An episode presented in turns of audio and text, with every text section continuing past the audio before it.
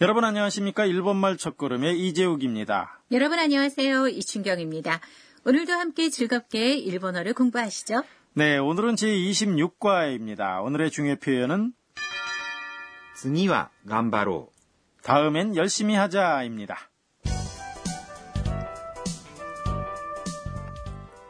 대화 내용의 주인공은 태국인 유학생 안나입니다. 오늘 내용에서는 일본어 시험 답안지를 받았습니다. 수업 후에 안나는 반 친구인 로드리고가 힘없이 고개를 숙이고 있는 것을 보았습니다. 제26과 대화 내용을 들어보시죠. 중요 표현은 う。次は頑張ろ 다음엔 열심히 하자. ロドリゴ元気がないね試験ができなかったんです私も60点でした次は頑張ろ 다시 한번 들어보시죠. うロドリゴ元気がないね試験ができなかったんです私も60点でした次は頑張ろ 대화 내용을 설명드리죠. 안나가 말했습니다. う。ロドリゴ、元気がないね。 로드리고 기운이 없네 라고 말했는데요. ロドリゴ、 는 로드리고를 부르는 말이고요. 안나는 로드리고와 친해졌기 때문에 3、 씨라는 말을 붙이지 않고 불렀습니다. 元気、 는 기운이란 뜻이고요. な、 는 주어를 나타내는 조사입니다. ない、 는 ありません、 없습니다란 뜻의 친근한 형태입니다. ね。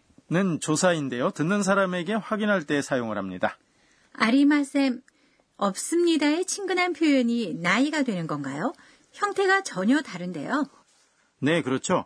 아리마스 있습니다는 불규칙 변화를 하는데요.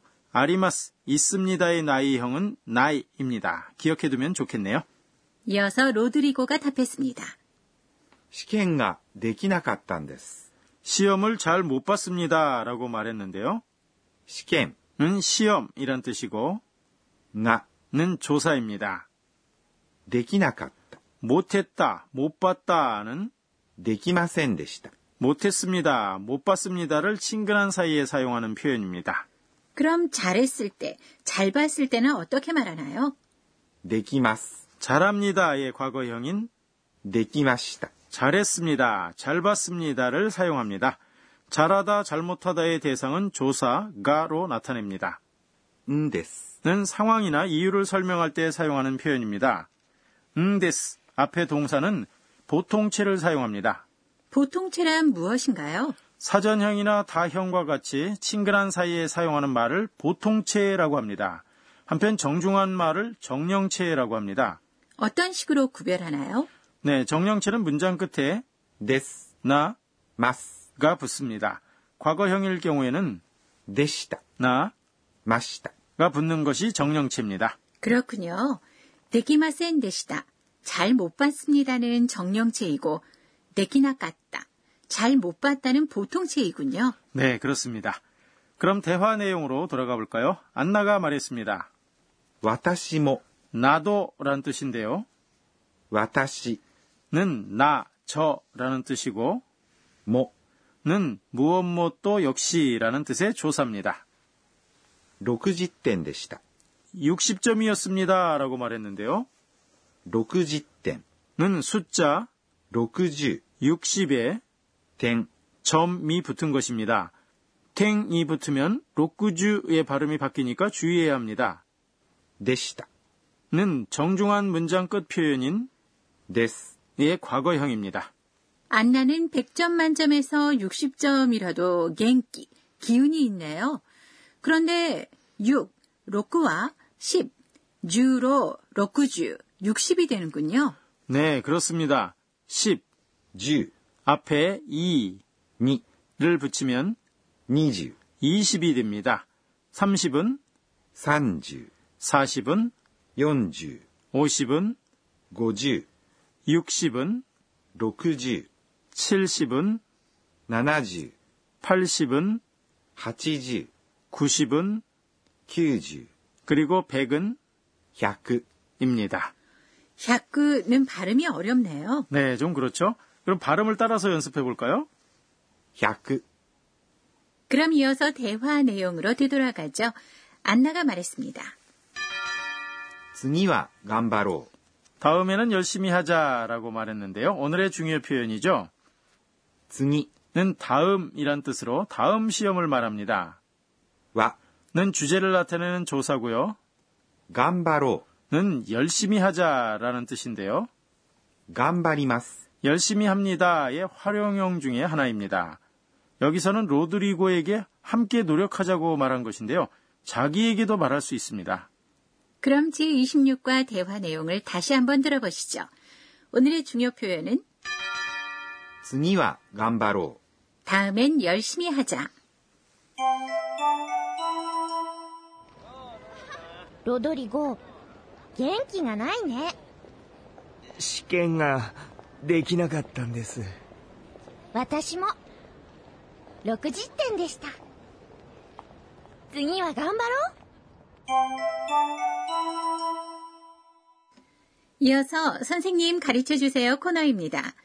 이 강좌의 감수자인 도쿠나가 아까네 선생님이 학습 포인트를 설명해 주십니다. 오늘은 감바로라는 동사의 활용형이 나왔는데요. 자세히 가르쳐 주세요.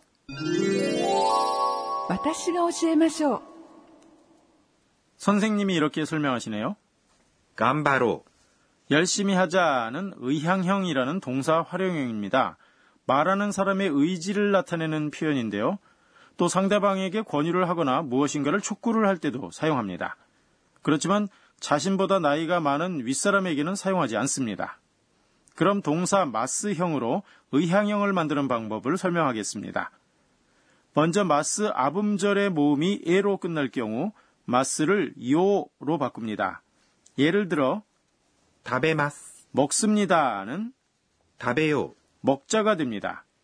다음에 마스 아음절의 모음이 이로 끝나는 동사에는 두 가지 유형이 있습니다. 첫 번째 유형은 마스를 요로 바꾸는 것입니다. う。起きます。 일어납니다는 起きよう。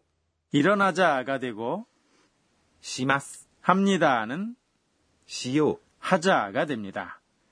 또 한 가지는 마스를 떼고 그 직전 음절의 모음 이를 오로 바꾸어서 우를 붙입니다. 대화 내용에 나왔던 頑張ります。 열심히 합니다가 이 유형인데요. 頑張ろ 열심히 하자가 됩니다. 가, 음, 바, 로, 우 라고 쓰고 う。頑張ろう。 라고 발음합니다.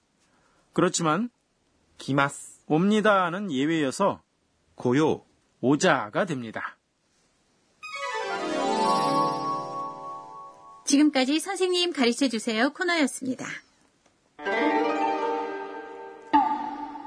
이어서 의성어 의태어 코너입니다.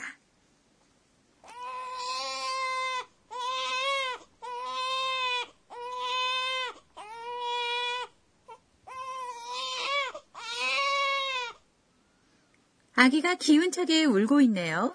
네, 그 소리를 일본어로는 이렇게 표현합니다. う。おにゃーおにゃ 좀 더 큰 유아들의 울음소리는 이렇게 표현합니다. ー。えーんえーん。 의성어 의태어 오늘은 おにゃーおにゃー。 와 えーんえーん。 을 소개해드렸습니다.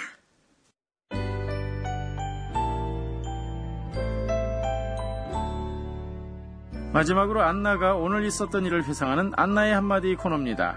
えー、っと今日は 로드리고의 답안지는 80점이었대. 나보다 훨씬 잘했어. 걱정해서 손해봤어. 네, 제26과 공부 어떠셨는지요? 오늘의 중요 표현은 次は頑張ろ 다음엔 열심히 하자였습니다. 다음 시간엔 안나가 사쿠라의 방에 놀러 갑니다. 많이 기대해 주세요. う。